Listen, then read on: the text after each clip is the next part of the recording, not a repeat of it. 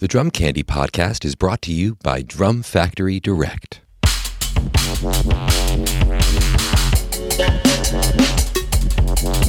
What's up, everyone? Welcome into episode 58 of the Drum Candy Podcast. This is your host, Mike Dawson, coming to you from Drum Factory Direct in Pittsburgh, Pennsylvania. This week, I am passing off the interview duties once again to Tom Wendt. Tom got the modern jazz great, Lewis Nash, to sit down for an interview. This is a really good one. If you're not familiar with Lewis's work, just Wikipedia his, his discography or go to AllMusic and check it out. You can pretty much pick any record he's ever been on, and it's going to sound incredible. But I'm going to let Tom do the introduction duties, so let's pass it over to Tom Wendt for Lewis Nash. Hey folks, drummer Thomas Wendt back to guest host another episode of the Drum Candy podcast. It's such a pleasure to be here. And today you're in for a real treat. I have the great honor of spending some time with the one and only, the great Mr. Lewis Nash. And it's going to be a pleasure to talk with him.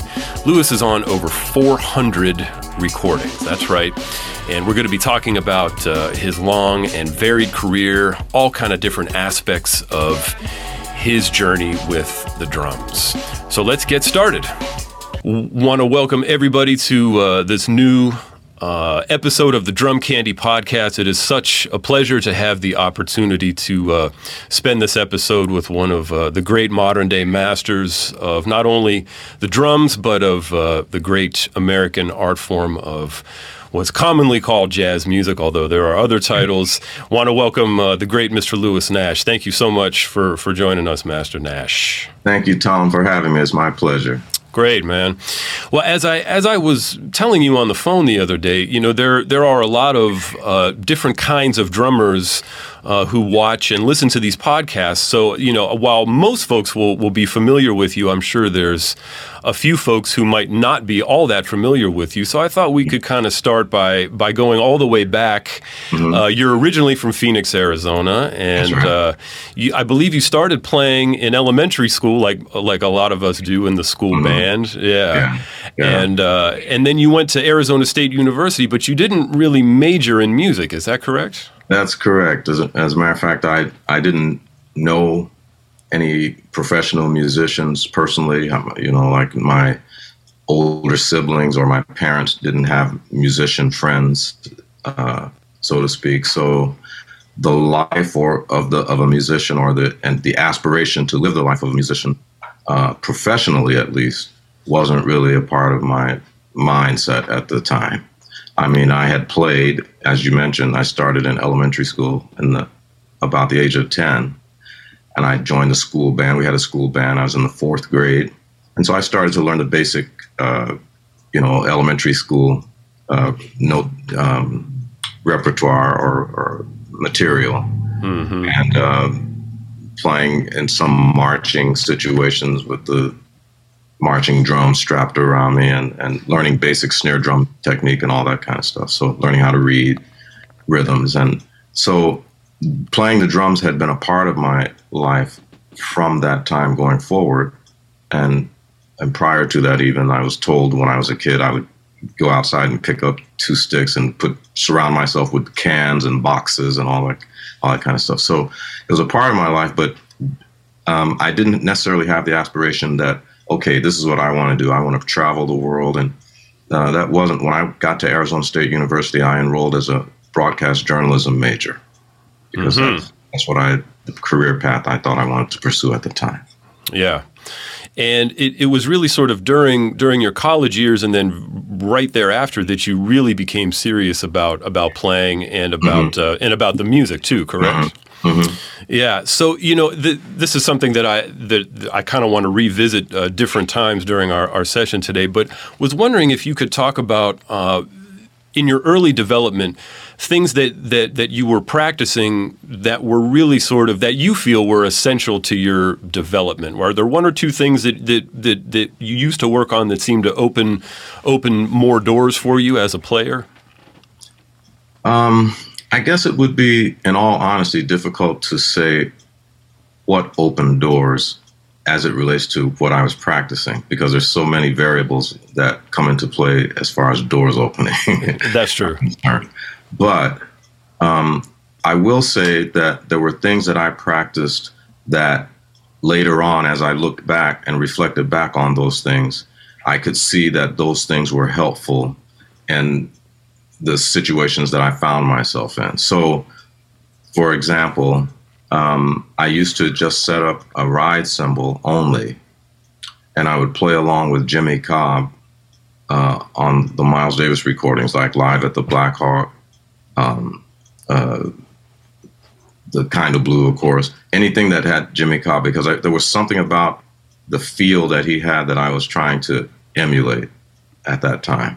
Mm-hmm. And so um, I felt like if I could capture that part, it was that that prominent aspect of keeping time on the drum set in jazz, then all the other stuff would come. I could get that, but that feeling that happens on that cymbal is is what oftentimes gets people phone calls for gigs. that know, is true. At least, at least, from our chair in the in the jazz situation. So um, that's one thing. And not only Jimmy Cobb, I did it with with Kenny Clarke. Um, I did it with um, Philly Joe, with, with, Max. Just just checking out how the master drummers, Roy Haynes, what what they were doing, the the subtle differences in their approach to um, timekeeping on a cymbal. Then those subtle differences would have to do with touch, would have to do with spacing, would have to do with um, that kind of thing, you know. Mm-hmm. And so, um, and then I would experiment with where on the cymbal in terms of pl- where you place the bead while you're keeping time, uh, where on the cymbal allowed me to um, hear the sound back in a way that I liked hearing it back. So, I mean, so I was experimenting with those kind of sonic things early on. Mm-hmm. That's not necessarily a technique thing. It, it is in a way, but I was really checking out what the sound that was coming back at me and how that how I um, could compare that to the sound I was hearing coming from these records of these great players who I like. So that's one thing. Um, then, um, as far as the rudiments go, I don't I don't have a background in uh, drum and bugle corps or uh, drum drum corps type things, or and actually after elementary and junior high, I wasn't in the marching band because I was playing football, so I couldn't do both. so I didn't really get a lot of that, but I taught myself basically. You know, I just I got I remember I had a little cassette tape of this rudimental drummer Frank Arsenault, I think was his name, and I and I, I just have this. There's a picture of him on there, and he's standing there with his drum, you know, strapped around his shoulder, and I just I just taught myself. I emulated what I heard on there. Okay, this is what this is this is this, this is that, and so that's generally how I familiarized myself. Um, wow. I know you probably weren't going down that road with your question. No, that's okay. That's all right. go go ahead. Um, so I practiced those kinds of things, and then the other thing I'll say that was really important early on is that I played along with recordings a lot, and so early on it wouldn't have been I'm going back before college. You were asking about once I got to ASU, but prior to ASU, I didn't really have much uh, jazz knowledge. Um, I played in high school in what was called the stage band early on, and then it, I think before I graduated, it became known as the Jazz Rock Ensemble. um, but you know, I didn't, you know, until I got to the university, my knowledge of the history of the music, who the great players, you know, a few moments ago, I mentioned, you know, uh, the the drummers who I was emulating. I forgot to mention Art Blakey, of course. Mm. But but um, uh, I didn't know any of them of the, their names, why they were important, what they brought to the table in terms of their contribution to the music. I didn't really know any of that. Mm-hmm. So to the point where, and then I'll get to what I was doing. I, I am still on your question. Um, the reason I um, I didn't grow up in a household that where jazz was listened to. Um, a lot of the a lot of R and B, the the funk and R and B and soul music of the day. Um, uh, my mom was really into the blues and of course gospel and, and spiritual music. So that's what I heard. I I wouldn't have been able to tell you who Charlie Parker or Dizzy Gillespie was or what they meant to anything.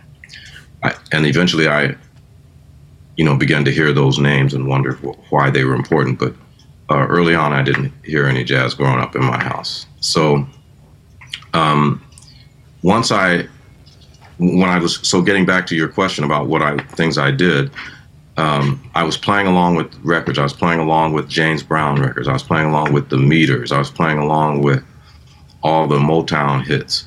I was playing along with all that music that I was hearing, the blues that my mom had, Muddy Waters, B.B. King, Howlin' Wolf, Lightning Hopkins. So that that I was rooted in that stuff before I knew anything about ding ding da ding. so you know, those are just some of the things that I that come to mind right away based on what you were asking. Wow. Yeah, that's it's it's funny. I, I basically learned by playing along with records too. I was taking rudimental snare drum lessons, but I, mm-hmm. I really I, I kind of learned the same way. And it, it's it's an interesting thing. I, I I don't know if you experience this too, but I with my own students when it comes to to learning how to play this music and as you were saying to really internalize uh, and assimilate the feel of it it's all, all drummers play the the cymbal beats so differently, yet it's pretty much the same rhythm, and it's almost I almost it's very difficult for me because I, I never want to tell them how to do it because they're yeah. going to have their own way to do it. But you you have to listen to those masters so that you have a have an understanding. When it comes to your students, how do you sort of broach that topic of of, of the, the the feeling of this music? Ah, uh, that's um Boy, that's quite a broad. Sorry. but um, no, no. Um, well, generally, I'll after I listen to their to what they do um, in a complete way. You know how they play the entire drum set. What's the left hand, right foot, left foot doing against the right hand? Then I'll then I'll probably cut out the both feet and the left hand and just focus on what's happening with the right hand. And um, I'll often listen to different tempos. You know, if it's a new student, for example, just to kind of see how they interpret various tempos, because um, that'll give me some clue as to how, how they subdivide and what, what's going on with with subdivision. So, and then if I get a student who comes from a rock or pop or commercial, for want of a better term, uh, environment, and is just learning about playing jazz, often in order to get them to uh, understand how the swing feeling re- really feels authentically, I'll have to have them play a, a 12 8 um, so that they can get that eighth note triplet, rolling triplet feeling established internally first before they start to try to swing. Because then that takes them, that's an easy way to move them away from the duple oriented straight eight kind of feeling that a lot of the commercial music has. So I often start with, with saying, okay, let's let's play. I'll listen to them play jazz right at various tempos, and I can tell pretty much if they're straight eight oriented and there's not enough triplety things going on. So, and I'll then I'll basically just break it down and say, okay, let's. These are triplets. One, two, three, two, two, three. Eighth note triplets. So, and I'll speed that up to its so they can get ding, ding, ding, ding. And then in while they're playing that, I'll I'll have them either I'll play triplets myself against them while they're playing that, or I'll have them if they're able to play triplets with their left hand. So they have da da da da da da dinking, dinking, dinking, dinking, dinking, dinking. So they feel that.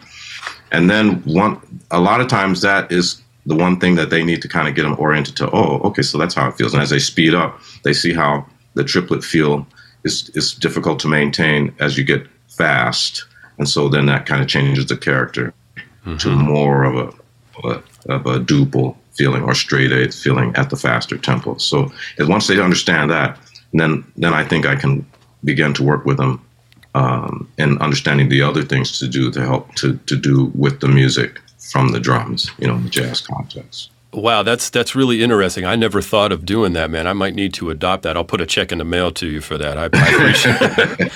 No, that's that's that that makes total sense. I never thought of approaching it that way. That's that's mm-hmm. great. Um, so let's let's kind of switch gears for for a minute. So after after you left college, you you got to New York to join uh, the great Betty Carter's trio right. in uh, 1981. I think is is mm-hmm. that the year you got there? So you know, as you as you sort of made your way on onto the the national and international stage, you know, you you began working with so many different people in the jazz world, and one of the things, one of the first things I wanted to talk to you about was, as you started to do that, what what were what were some things in your playing that you saw needed that that you needed to work on uh, as you as you sort of got got into those upper echelons of of of this music? Were there things about your playing that you knew you needed to address and, and work on? Yes, I'm sure anyone who's who enters that field of uh, activity is going to quickly begin to, if you have a awareness of a certain nature, you're going to begin to uh, say, oh, okay, you hear because you're starting to hear your peers and and your mentors, you know, regularly and in close context, you know, close proximity, I should say, and that can be very revealing for a young musician who's just beginning to step onto the scene. So you can imagine going to one of my first festivals in Europe with Betty Carter, Max Roach and Tony Williams both were on the program mm. in Rome. Uh, mm. so, I mean, there you go, baptism by fire. And so, uh, but getting back to your question in more specifics, um, let's just go back to Betty, start with Betty Carter. So often she would, you know, she would turn to me and say, Kid, she called me kid for four years. um, kid, I heard that already. You know, find something else, you know. So she was she was always about freshness, you know, um, being uh, spontaneous and not leaning on some things that you've tried and true things. You know, that's the safe things. Mm-hmm. She didn't want it. she didn't like safe. so for me to start with someone who doesn't like to play it safe was probably a really great thing for me in terms of being open uh, to trying different things on the same tune night after night and being okay with okay maybe it didn't come out the way you would have wanted it to or you you envisioned it or it, it wasn't quite um, as uh, as uh, didn't have the clarity or the or the technical um, thing that you wanted it to have. But the fact that you were willing to be daring and step out there and, and attempt to do it was, was, more important for someone like Betty. So I began to learn that early on, mm-hmm. and I was, uh, it, it's a part of my way of thinking to this day. Um, I, I learned to find things that certain things will work um, in terms of sound and sonic things. So I may not be as, I may not change those things as much. Like the part of the drum set I'll use on a particular tune or a particular section of a tune, or given the parameters of the instrumentation, I'm going to have this kind of sound. So sound may not vary as much. And I think that's why we hear people's personalities, you know, in the way they sound. We hear it in the things they play, but in the way they sound you know so absolutely um, i think being able to that's where there's a consistency of that kind of runs as a thread of continuity through a person's career or through their recorded output or when you hear them gig after gig after gig and if it's okay that a person is trying to you know do new and creative things because the essence of their sound or whatever is consistent mm-hmm. you follow me mm-hmm. yeah absolutely yeah. yeah. Wow. Yeah, I yeah, yeah, I I, I totally follow you. Um, another thing I wanted to ask you about, and this and this is sort of um, you know this this this this sort of goes along with with the educational uh, aspect of things. Um, you know, being being a largely a freelance player, um, dealing with a lot of different kind of musical situations, some one right after the other.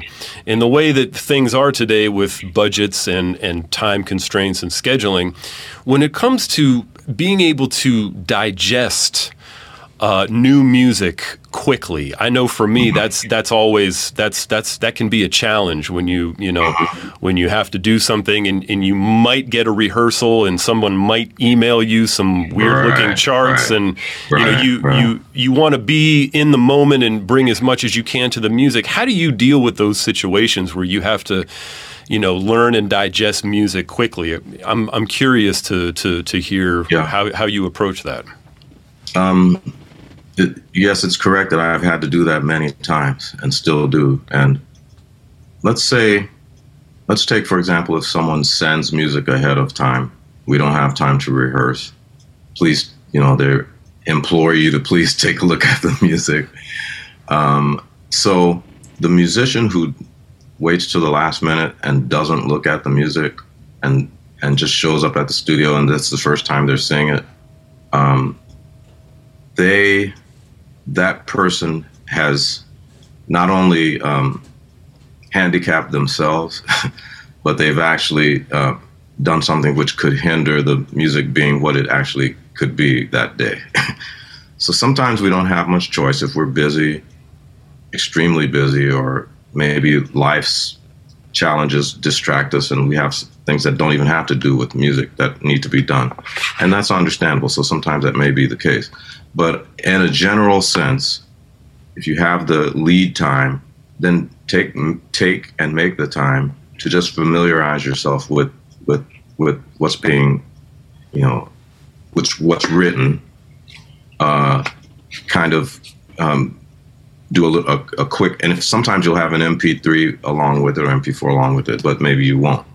So whether you do or not, if you take the time to just go through it, even if you only did it once, even if you only had time to do it, you know, if you had 10 minutes, I'm talking about definitely more time than that, but at the very minimum, go through the entire thing and, and just see what's written there.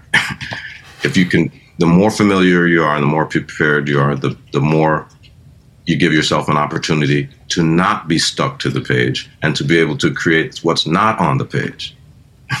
so, um, in this, in the sense of um, how experience comes into play with this, I'm, I must say that the more you have an opportunity to do it, the more you're challenged with this type of situation, the better you're going to get at it. So, having done it multiple and numerous times over the course of my career, it's on. I have a, a sense about something once I look at it for a moment about how it's going to feel, how it's going to go, and those kind of things. Or I know from the way people write certain things, whether it's how they write rhythms or the way they put descriptive terms ab- above the bar lines about what they want to hear. If someone says an Afro six or something like that, or someone says, uh, um, oh, um, so it's a three four, but they don't want it to be a, a waltz. They want it to be um like a lilting, you know, one to the bar kind of feeling. And so you you begin to learn. And if those things aren't there, and I listen to the MP3 and I hear that's what hap- what's happening, I'll put my own descriptive terminology above it so that I know, okay, right here that I want to do a, I want to be play more open, and I may write that myself based on what I hear. They may not have asked that, but what my ear hears tells me, okay, let me write this so I'll remember th- this part. So I I really kind of go through the music with a fine tooth comb, comb if I can, and make notes in pencil on the parts, and that way, just it's a trigger. Me seeing the word, any kind of word, uh, um, Afro six, or seeing the words uh, float or whatever I might write there, that trigger familiarized me with, oh yeah, that's what this section is, and then I'm not. It doesn't take me four or five or six bars into it to go, oh yeah, right, that's what happens here. You know, so basically, just uh, preparation is really important in the sense that it's not a matter. It's not about executing the part perfectly and reading every rhythm perfectly. Sometimes that may be what's necessary, but I, but what I'm talking about now is familiarity, which allows you to be creative in the moment. Yeah. You know, sight reading something that's real specific and getting all the rhythms right is a different is different than what I'm talking about right now. That is another thing that's important, can be important too.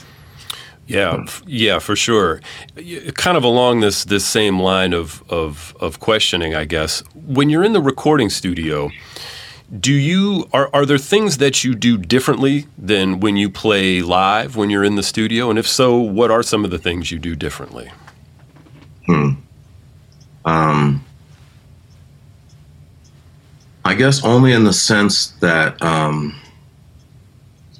you know, live we don't have the headphones on, generally speaking, and hear the sound in our ears like that. So I try to make adjustments in the studio, which will, which will give me as much of the live feeling as I can get. They're two different monsters for sure, but I may take one ear off so that I'm hearing because if you to not hear the you want to hear the attack of like the cymbal or the, or your stick on the drums. For me, it helps me to hear it acoustically. Mm-hmm. So I'll have one ear half off or half on, and because I think that electronic signal may give you some different feedback and make you play with a different attack than if you could actually hear it acoustically. So I'm hearing maybe one ear will be all the way on and one will be kind of half off or, or off. And then um, I realized that those microphones are so sensitive they can pick up things in a recording session that in a live session may not be picked up.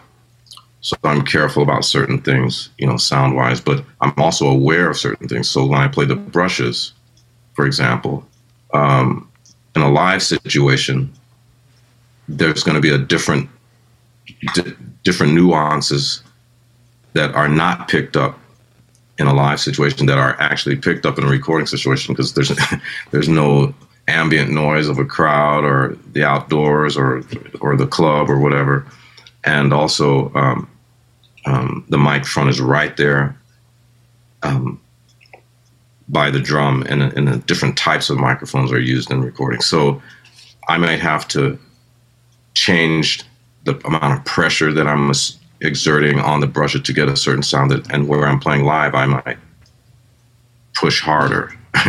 and in the mm-hmm. studio, I'm going to lighten it because this it, this is, this microphone is going to pick up everything, you know, that I'm doing. So I'm aware of that, and so I try to adjust, have the my own volume adjusted of myself. If I'm hearing it through the headphones, then that's one thing, and then I try to hear it live as well because I don't want to I don't want to change my um, the whole idea is I don't want to necessarily change my um, mm, the, the, strength of attack or the way that I've uh, um, touched the drums based on this electronic signal through the headphones.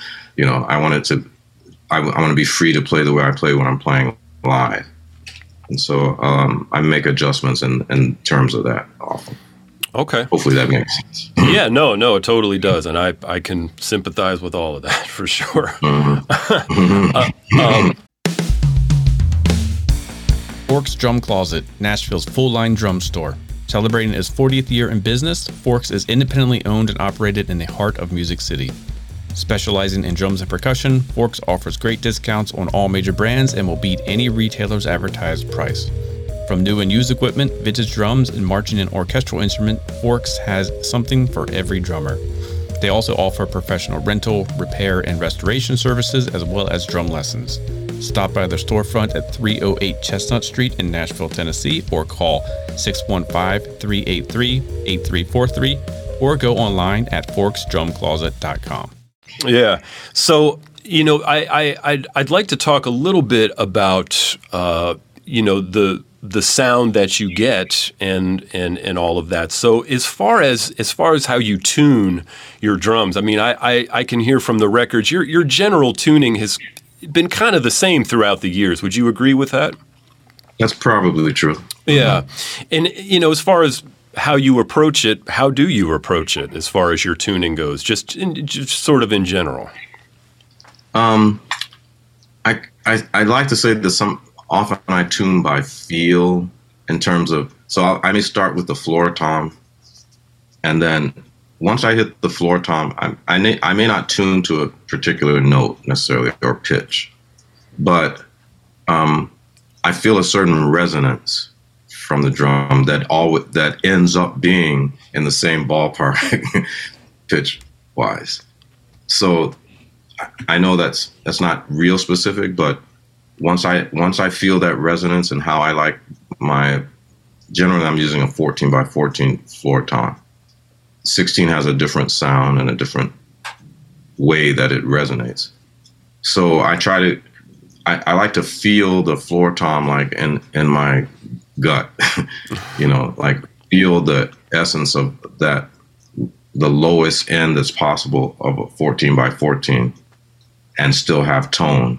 And then I'll probably tune it up just a touch because probably a, a, little bit higher so that I can get the linear slash melodic effect of the, the tom toms. I generally have two mounted and one floor.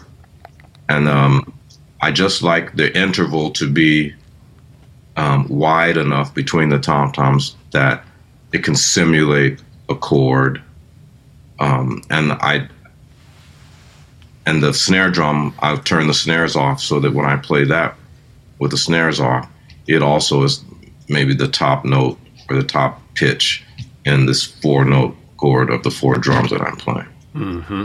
And so um, sometimes it's uh, it, it may be in fourths or it may, and sometimes it's not. And sometimes and I I just it ends up kind of in that ballpark a lot.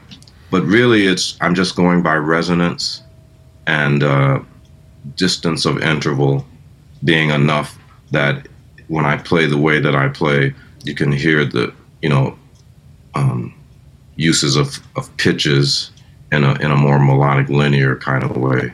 But at the same time, if I'm playing grooves, there's enough weight to the drums and enough oomph to them that they they're not just uh, you know for playing melodies. You can you can actually feel feel them. You know. Yeah. Yeah. So I, I tune by feel and resonance. I think oftentimes. Mm-hmm. mm-hmm. In in in thinking about listening to some of the records that you made, especially like in the earliest '90s, it sounded to me like on at least some of them you were using some two ply heads. Is that true?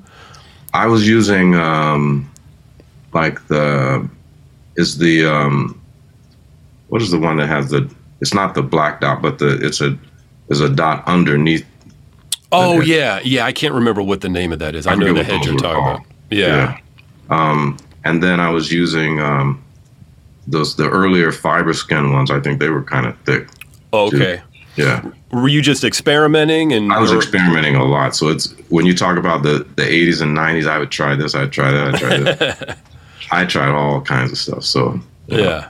No, no, that, that's interesting. It was just a, it was a sound that I heard, and I thought, like, man, that that that sounds like a thicker head, you know, which mm-hmm. which is, I mean, it sounded good, but it's just a slightly yeah. slightly different sound. Mm-hmm. When when it comes to cymbal sounds, you know, what what do you you you and I have very similar tastes in cymbals, mm-hmm. um, mm-hmm. and I, I, was interested to. I've never talked to you about why you you play the cymbals that you do, as far as their their general sound. Could you talk a little bit about why you choose those yeah. sounds? I choose the cymbals. I've chosen the cymbals I use because I feel they work in multiple contexts. And if you want to, if I'm playing uh, something that's, um, in other words, I can play them. I can play them at pianissimo, and I like this. What happens? I can play them at fortissimo, and I like what's happening. I can play them playing swinging straight ahead jazz, and I like it. I can play them those cymbals playing funk, R and I like them, reggae, whatever. um, and so, um, and if it's just about sonic, if it's just about creating colors and sounds, I like them for that. So, I um, I tend to like cymbals that have a clarity, um, especially when we're talking about ride ride cymbals. And really, a cymbal is, I mean, we call them ride cymbals, but you can ride on anything. a, a, a, cymbal is just a piece of metal that you can get a sound out of. So, and I always tell my students that the um, hi hats, you know, cymbals are they're they're not a function per se. You know, that's the hi hat is a is two cymbals and it's a sound, and how you utilize that sound is is is what's important. So, I can ride on the top of a open the the hi hats up and ride on that top cymbal. I can ride on a crash cymbal. I can ride on a splash cymbal. you can, you know, yeah, but but for functional purposes, talking about ride cymbals, I like I don't like them to be too washy and dark um, because I like clarity. Um, now there can be a dark a cymbal which someone would c- characterize or classify as dark pitch, but when you hit the stick on it, you hear clarity of attack.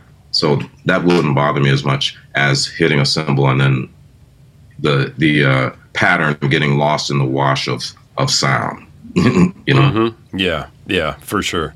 I, have always I, I, like darker sounding cymbals myself, but I, I really and it took me a minute to really realize this, but I, I do like cymbals that sort of speak above the piano, so to speak. Mm-hmm. Um, mm-hmm. And I, I, think that's that clarity that you're talking about, which is that's what I'm talking about. That's yeah, right. Yeah. It's important. I it's yeah. I I do hear you.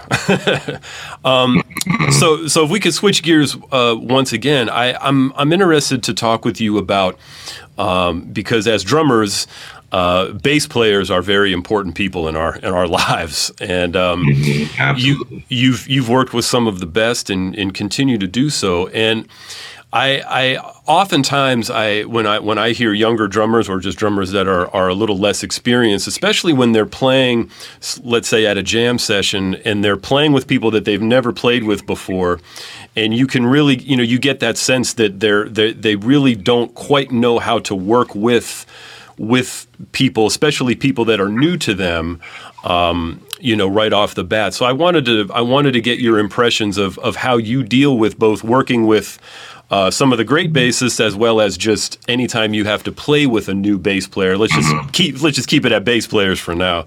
Um, okay. All what right. are what are some of the things that that you're doing that you're thinking about when you work with with different bassists? Um, I like to make sure that there's a close enough physical proximity that I'm not hearing them from across the stage somewhere as a first thing. Yeah. Um, and the close physical proximity allows for kind of more phrasing and breathing together, I think. And the, and so I, I started there, and then um, make sure that I can that I'm hearing them with with clarity and and uh, feeling them. It's like the drums. I tune for resonance, and I can kind of feel it and resonating in my body. I like to feel. I like to feel the bass too. So I'll I'll try to get you know the the volume of the bass. If someone who's open to suggestions, you know, I might say turn turn down a little bit or turn up a little bit, uh, based on how we're situated, so that I can get the sound. And sometimes I might, if especially if the amplifier is being used, let's say, if I'm getting too much, I'll say, well, can you turn the amp away towards yourself or away from me or something like that, and then I'm still hearing it um, how I want. Uh, so that sometimes that'll happen instead of saying turn up, turn down, because I'm not really trying to control that person's um, view of how much volume they want. I'm just trying to control how much I'm getting. Mm-hmm. You see, so uh, uh, and, and so I want any new bass player to understand that it's not about me telling you how with how much volume to play. It's how much I want to have coming in my ear. yeah, so, absolutely. sometimes I need more, sometimes I need less. So, um, uh, then in terms of approach to time, placement of beat, and that kind of thing, um, it's everybody's different. You know, it's here we go again with yeah, the yeah. uniqueness of each of each thing. So, if um, I have a general, generally a similar approach, I think, no matter who it is, but um, small little incremental adjustments have to be made. And so if I'm playing with, um, if I was playing with Ron Carter, or I was playing with Dave Holland, or if I was playing with Rufus Reid, or if I was playing with Peter Washington, or, you know, I could just go all Christian McBride. Um, it's it's not necessarily me adjusting to each personality, um, so to speak, but I'm adjusting. I'm, I'm in the moment, um, uh, making the attempt to merge my conception of beat with another person's conception of beat. So it would be, in a sense, almost like playing with another drummer, hmm. because the players are are articulating beat along with us. So if you think of it that way, then you you realize that it, you need to be able to hear each other in a certain kind of way in order to know how this is happening. So that's the first thing. And then some players have a heavier, the way they hear their sound, the, the beat has, or their sound has more weight to it, and others um, have a more mid-weight kind of sound, and others, you know, play a lot in thumb position, or the way they approach the bass is, is, is more like that. You don't necessarily feel the resonance in here. And you have to make those adjustments. Sometimes, if it's someone who has a lighter bass sound or one that's not as weighty, then I might um, play a little bit more of my bass drum in terms of just feeling this. Like if it's a 4 4 walking, I might allow my bass drum to resonate more on each beat so that I'm feeling the kind of resonance I like to feel while time is happening as opposed to telling them, saying to them, you know, can you add more mid or bottom to your sound? Because that may not be the sound they want. So I'm not, I'm not interested in changing anybody. yeah. yeah, no. I'm interested yeah. in that's what they that's what they prefer to do. How am I going to do what I do with that in this situation today? Yeah, yeah. Because tomorrow's going to be and yesterday was different you know very true very true yeah yeah uh, you know a lot of these questions i'm, I'm thinking of, uh, of of younger drummers who who who need to hear right. s- stuff like this so so thank you for for for indulging me on on that um, mm-hmm. So you know, I, I, you know, we're we're we, we have got a few minutes left, and I wanted to uh, to to talk with you about uh, you know some of the some of the different musical experiences that you've had and, and and things that you have learned from those specific experiences. And I guess we could maybe let's let's maybe start with uh, we've talked about Betty. How about mm-hmm. Ron Carter? Because you you you started playing with Ron when you were relatively young. What are what That's are some right. of the things you really got from him as far as your playing mm-hmm. well um, he really I really started to learn um, about this how my sound affects his sound because he would always ask me about he would always suggest certain tunings of the bass drum because at, you know in a certain range that bass drum could wipe out you know half of what's going on there you know and someone mm-hmm. who's as uh, adventurous and creative and you know melodic linearly as as, as Ron is is not going to want those subtle ideas to be wiped out by uh, the bass drum just kind of booming them out to smithereens. so, so um, I would experiment a lot with the tuning of my bass drum so that it was kind of working tandem well with, with him. And then also just playing night after night with Ron gave me an opportunity to see how my um, ride cymbal approach was working with a master like him in terms of placement of the beat and um, duration of the beat. And I just I just put it under a microscope in a certain kind of way to, when I'm around those kind of guys because they this is how they think. And um, you know always wanting to get better with each performance to improve you know what's going on. I remember one time I was in Japan on tour with Ron and he he had this was back in the Walkman days, and he had a he had his headphones on, and I said I and uh, we were in a car on like an hour long trip, I think maybe, and I asked him, I tapped him, and I said, Ron, what are you listening to? So he he took off the headphones and handed it to me, and I put it on, and it was Paul Chambers, so. Um, and I found it interesting because you know Ron at that point Ron was already you know considered a master bassist and you know uh, but uh, when I looked at him, he said, he just looked at me and said, I'm still doing my homework.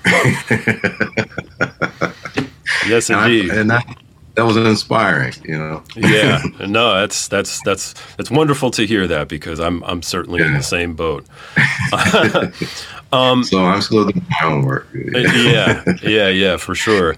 Um, as far as uh, let's see here, as far as playing with Tommy Flanagan goes, you mm. you had you you played with him for the better part of a decade years. or even yeah ten years, yeah. and uh, I, I wanted to talk with you a little bit about that. That that was one of my that was one of my it still is one of my favorite piano trios. You and he and, mm. and Peter, and um, and you spent a lot of time with him. And uh, could you talk about some of the some of the things you got from him working with him for ten years? Yes, yes. I learned. Um, you know, again, I keep going back. I, I hear myself saying subtlety and nuance, and he was masterful. You know, the the poet of the jazz piano.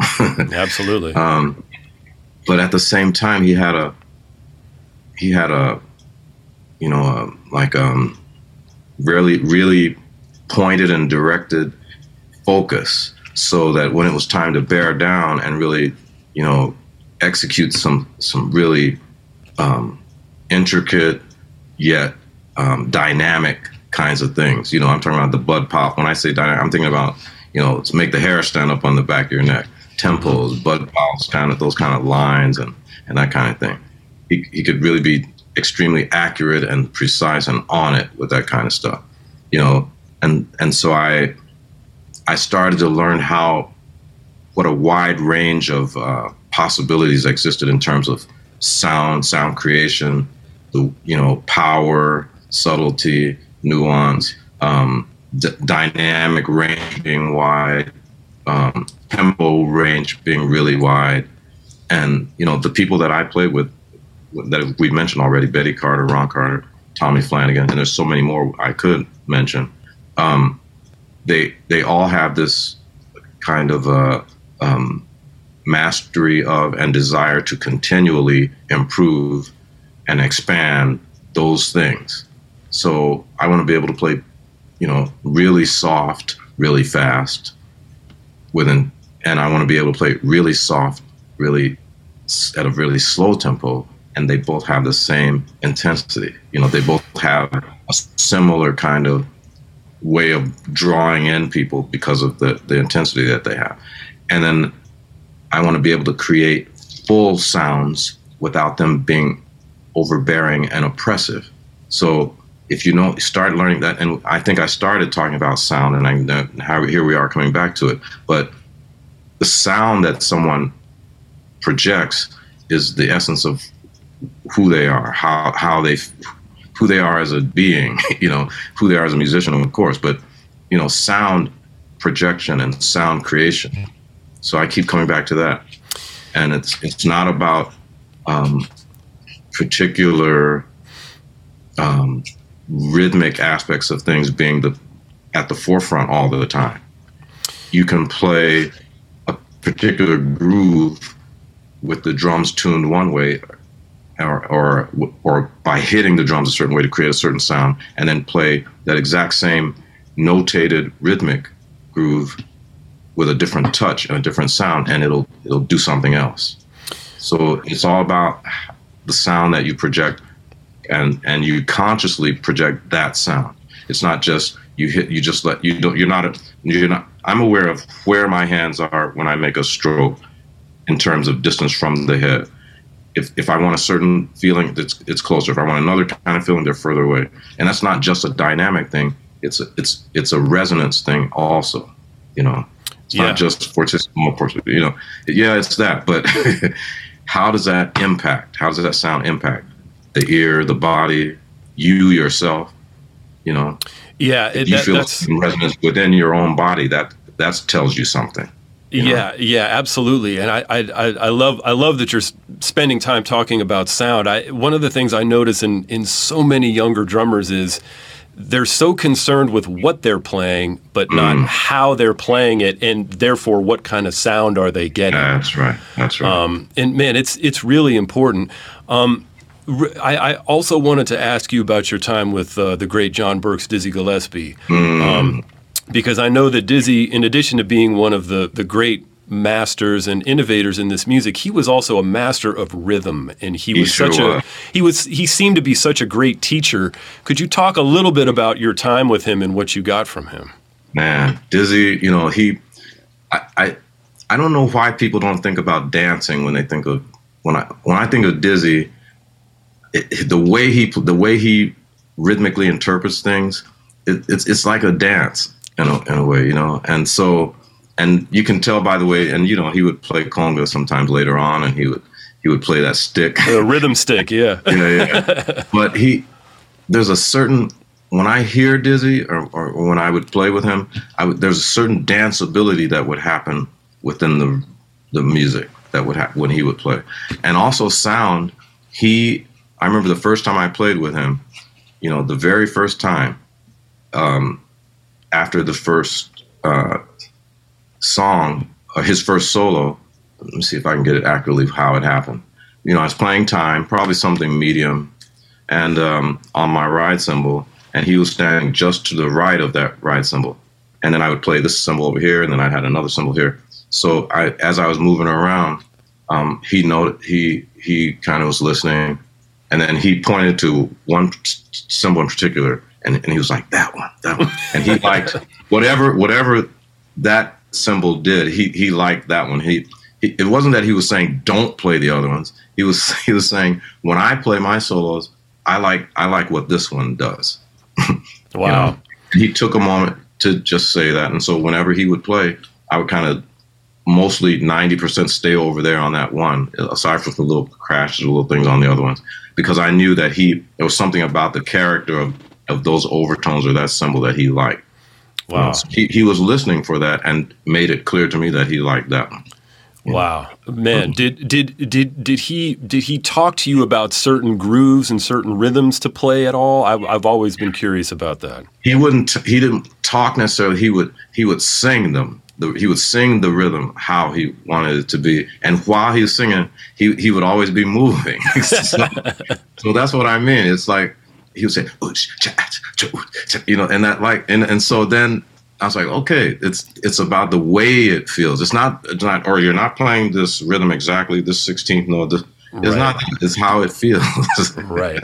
Wow, man, that's that's Yeah. that's incredible. It, it those all those masters they were such rhythmic masters no matter what instrument Definitely. they they played and, and they Yeah. had such a I'm, I've, I've been fortunate to play with a few of those guys and man it's it's amazing how their playing just sort of takes the whole band and just zeroes them into that groove Yeah. Ray It's such- Brown was a, a perfect example of that. Uh, yeah yeah wow Yeah. I could, I would just be smiling ear to ear playing with Ray Brown because it was so emphatically this is what it is. You know, there was no doubting. yeah you know. And I remember the first time I played with McCoy Tyner, I I was kind of surprised because you know McCoy has so much energy, and so you know when you think of him, you think of this forward momentum. But when I sat down to play with him, I had to kind of sit back and widen my conception of the beat rather than that edgy on top thing. wow You know, it was more. And then I tried started thinking about it, and all these years he played with Elvin and all of that, and there was there was a wideness to the beat that I had to breathe and settle into, so that I wouldn't be too on top with him.